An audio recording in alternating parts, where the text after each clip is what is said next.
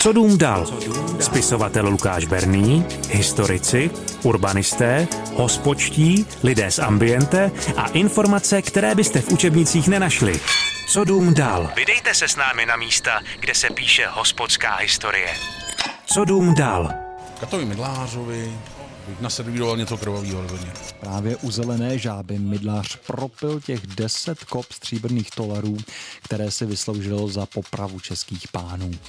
V tomto díle vyrážíme do domu u Zelené žáby, na adresu Uradnice 8 lomeno 13 na Praze 1. Tam dnes stojí Brazilejro u Zelené žáby. A právě v tomto domě se hoduje a popíjí už více než půl tisíciletí. Minimálně od středověku tu býval pivní výčep i vinárna. V některých dobách měli majitelé dokonce pronajaté vinice v pražském okolí a nabízeli vlastní víno.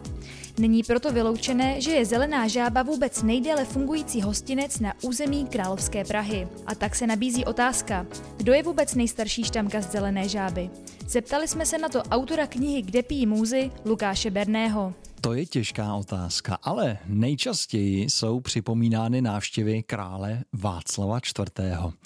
My samozřejmě nevíme, jestli tam opravdu chodil, ale on byl pověstný svou náklonností ke sklenici vína nebo piva a od pradávna se o něm vyprávělo, že chodil v přestrojení do pražských putik a to navíc v doprovodu svého kata. To samozřejmě nejde potvrdit, ale ani vyloučit. A musím říct, že Ačkoliv jsem byl v tomhle směru vždycky spíš skeptický, tak si občas říkám, že král byl taky jenom člověk z masa a kostí a to, že od svých politických povinností Václav neustále utíkal a často k té číši, no tak na tom se shodují všechny historické prameny. Navíc víme, že dům u Zelené žáby za vlády Václava IV. patřil jednomu z vysokých hradních zaměstnanců, Pavlu de Tostovi, takže i nějaká spojnice by tam byla. No a jak se říká, na každém šprochu pravdy trochu, no tak proč by jsem na nějaký ten korbel piva nebo sklenici vína nemohl Václav IV. zajít. Navíc v obyčejném oděvu by ho tehdy mezi prostým lidem takřka nikdo s jistotou nepoznal. Kamufloval se proto, že nechtěl být spojovaný s velkým množstvím konzumace alkoholu, nebo měl jiné důvody?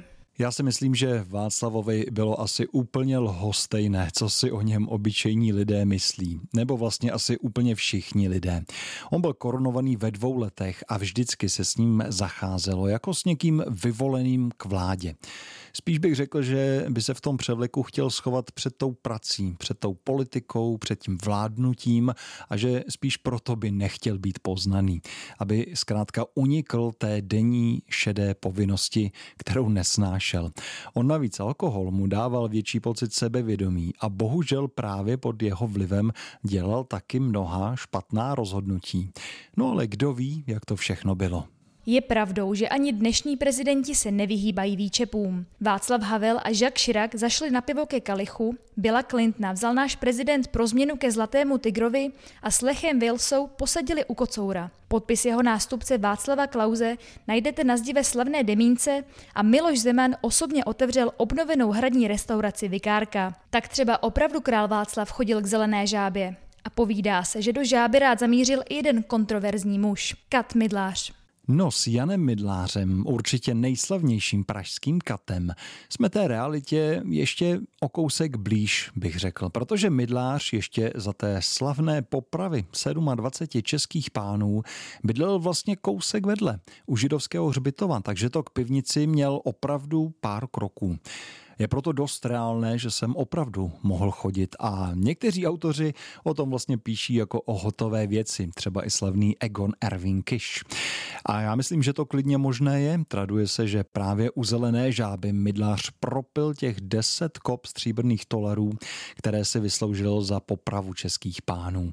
Navíc v hostinci byl po staletí připevněn ke zdi malý řetěz a vyprávilo se, že právě k němu býval přikován mydlářův korbel. Napít se z Katova korbelu totiž nepřinášelo nic dobrého. Kde pak to byla ochrana pánů hostů, protože Kat to byl člověk na okraji společnosti, se kterým nikdo nechtěl nic mít. Šel z něj strach. Třeba k jeho stolu si určitě nikdo nechtěl přisednout. No a ten korbel byl na řetězu právě proto, aby se žádný host snad náhodou nenapil ze stejné nádoby jako Kat. Tak taková byla středověká až pozdně středověká žába. Po časové ose se teď přesouváme o pár set let dopředu, na přelom 19. a 20. století. Víme, že v této době k místním stolům usedali umělci, a to zejména spisovatelé. Zelenou žábu opravdu zmiňují ve svých dílech samé ikony naší literatury. Alois Jirásek, Zygmunt Winter, Popelka Biliánová, Josef Hajstýnecký, taky třeba Josef Kajetán Tyl, no a nebo Ignát Herman. Jestli všichni i chodili k žábě, no to nevíme. Ale musím i z vlastní zkušenosti říct, že každý spisovatel raději píše o místech, které zná a které navštívil. No a v případě takového Ignáta Hermana je to, myslím, přímo jisté, protože ten prostředí hospůdek a vinárniček úplně miloval.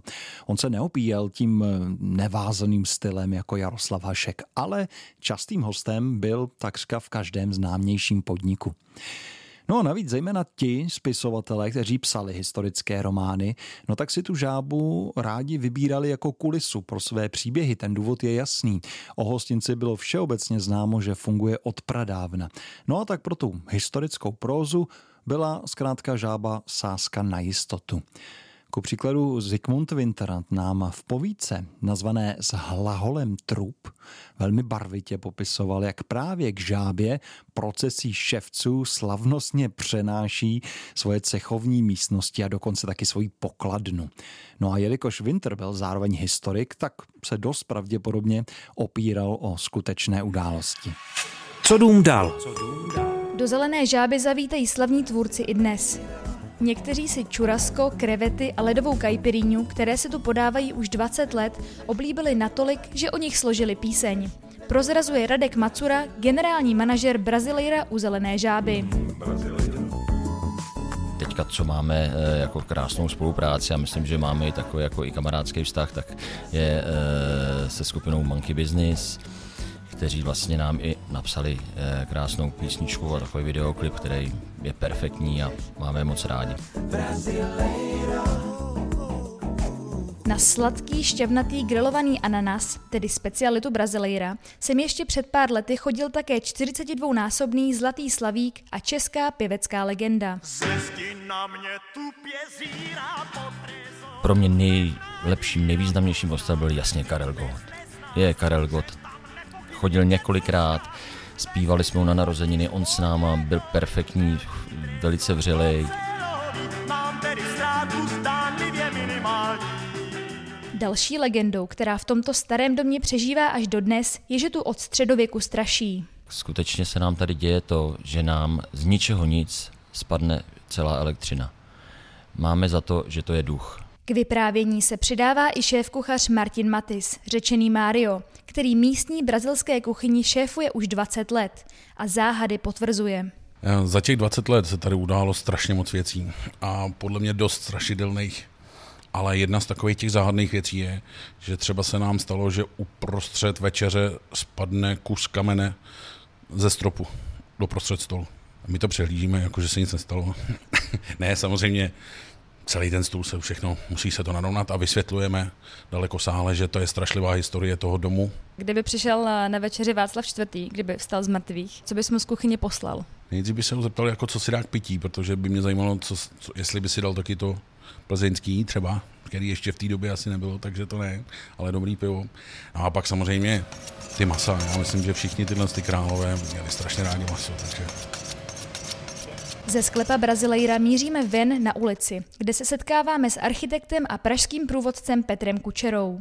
Zajímá nás, jak se okolí, ulice, domy a život obecně v průběhu dekád proměňovaly. Dům u Zelené žáby je součástí takzvaného radničního bloku, což je vlastně jeden z nejstarších a nejvýznamnějších domovních bloků v centru Prahy.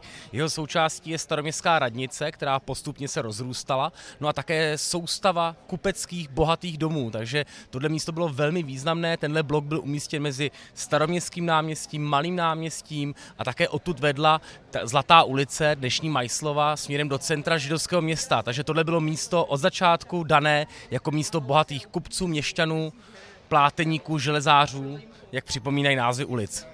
Co dům dál? Co dům dál? Vydejte se s námi na místa, kde se píše hospodská historie. Co dům dál? O trochu méně pravděpodobný příběh se váže také k samotnému názvu domu. Povídá se, že v domě žil švec, který byl vášnivým fanouškem šašků a kejklířů, kteří na nedalekém staroměstském náměstí často předváděli své gymnastické kousky. S fanouškovstvím to ale švec přehnal, vypráví legenda. Pověst říká, že existoval, že zde bydlel jistý kejklíř Marciáš Lokýtek, který na zelený čtvrtek před květnou nedělí eh, se rozhodl zkoušet zde kejklířské kousky a převlékl se do zeleného obleku a dal si nohy za hlavu. A pak mu ty nohy nešly vrátit, on začal natékat, začal volat o pomoc. A přiběhla mu na pomoc služebná a ta se lekla, že ho sežrala velká žába. A odtutra podle pověstí vznikl název uzené žáby. Jinak to je pověst, ale co je dokázané, že to domovní znamení, ta žába, je už z 15. století, takže je pozdně gotické, jedná se jedno z nejstarších domovních znamení v Praze. Jinak mimochodem žába v mytologii byla vždycky symbolem spíš jako magie, kacírství, takže je to takový jako dvojaký význam. Mýtus o zelené žábě, nebo spíš ševci, který se do ní nechtěně přestrojil, inspiroval zase básníka Vítězslava Nezvala. Sešli se tři šváby, v hospodě je živo. Šváby pijí pivo, žába do něj spadne, nebudou mít žádné. A zpátky do reality. Dům u Zelené žáby zažil spousty architektonických úprav. Svou podobu měnil podle toho, jaká byla zrovna mezi architekty móda. Do podoby čtvrti promlouvala dlouhých 700 let také bohatá židovská komunita. Ta se tu během 13. století usadila a postupně rostla do velkých rozměrů. Tak židovská komunita tady severně od Staroměstského náměstí je doložená už ve 13. století, takže je to jedno z největších židovských měst ve střední Evropě. Bohužel nám po něm moc nezůstalo. To židovské město bylo asanováno, zbouráno koncem 19. století, stejně jako většina zástavby kolem, takže nám se zde nezachovaly ty křivolaké, ještě malebnější uličky, které zde bývaly, podobně jako třeba v Celetné. Takže to, co tady my dneska vidíme, je zástavba okolo převážně z 20. 19. století a zůstaly nám už ty starobylé názvy, jako železná, platnéřská, která připomíná, že zde žili platnéři, kteří nepracovali s plátnem, ale s železnými pláty, takže připravovali brnění. Takže už jenom v těch názvech okolních ulic se vám schovává tady socioekonomická struktura toho obyvatelstva. Že tu dnes stojí dům u zelené žáby a v něm Brazilejro s brazilskou kuchyní je vlastně náhoda. Na přestavbu staroměstské radnice a jejího přilehlého sousedství bylo totiž od roku 1899 do dneška vypsáno dohromady 8 architektonických soutěží s celkem 537 návrhy.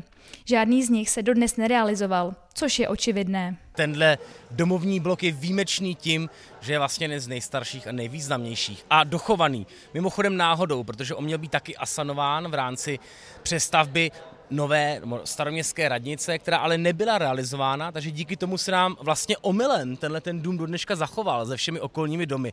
Že pro mě je to časová konzerva, dům, který v sobě schovává historii Prahy od středověku až po současnost a je to místo, které má svou nespornou magii a, a je to prostě místo, je to srdce staré Prahy. Nicméně dneska už patří, řekněme, spíše náštěvníkům, turistům. Trošku mi tady chybí ten přirozený život, který je zde trochu méně než býval. Tak tolik k historii a proměnám domů u Zelené žáby. Dozvěděli jsme se, že na korbel piva sem zavítal Václav IV., obávaný Kat Midlář, ale také vlastenci jako Josef Kajetán Tyl, odrecitovaný básník Vítězslav Nezval nebo pěvecký mistr a milovník grilovaného ananasu Karel Gott. A ať už u Zelené žáby straší nebo ne, za návštěvu Brazilejra rozhodně stojí jejich brazilská degustace. Ať už míříte za evergreeny jako grilovaná pikaňa, pupek nebo krevety, či za sezónními specialitami. Naslyšenou v dalším díle. Co dům dál?